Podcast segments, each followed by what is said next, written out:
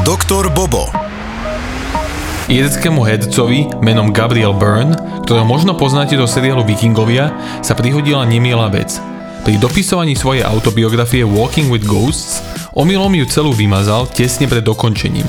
Burns vraví, že ako písal, pravdepodobne stlačil nesprávny kláves a následne sa celý počítač vypol. A keď ho opätovne naštartoval, dokument nevedel nájsť. Po neúspešnom hľadaní dokumentu navštívil servis na počítače, kde si vypýtal najšikovnejšieho zamestnanca.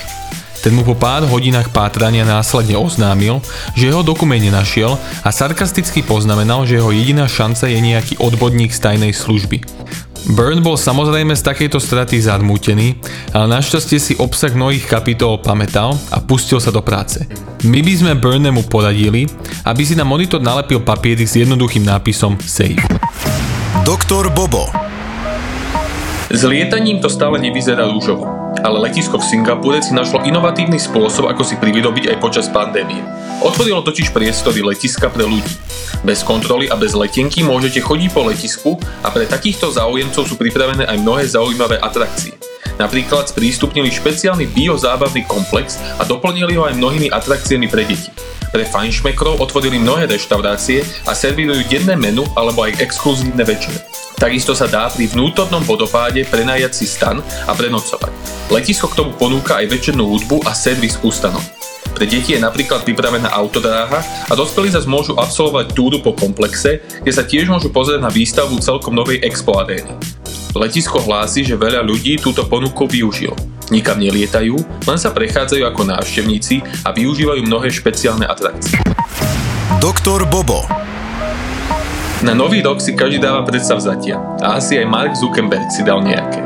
Jedným z nich bolo určite upratať stránku Facebook, vymazať odtiaľ už nepoužívané funkcie a prekvapiť užívateľov niečím novým.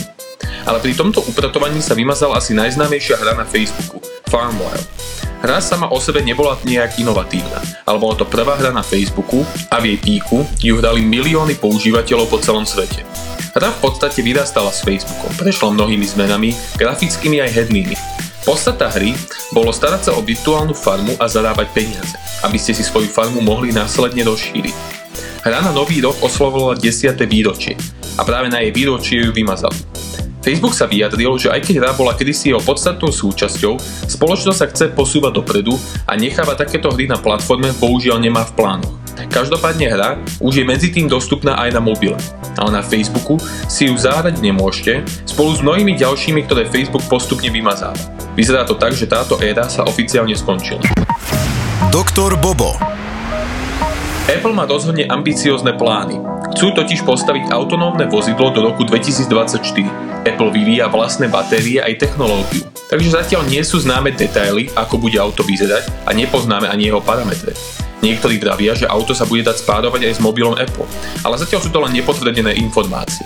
Apple na takomto aute pracuje už od roku 2014, ale zatiaľ sme sa od firmy žiadne veľkolepé predstavenie modelu nedočkali.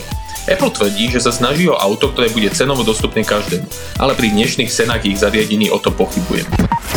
Doktor Bobo Číne vymysleli inovatívny spôsob, ako odpozorovať, či niekto fláka robotu. Zatiaľ sa systém aplikoval len na profesionálnych vodičov.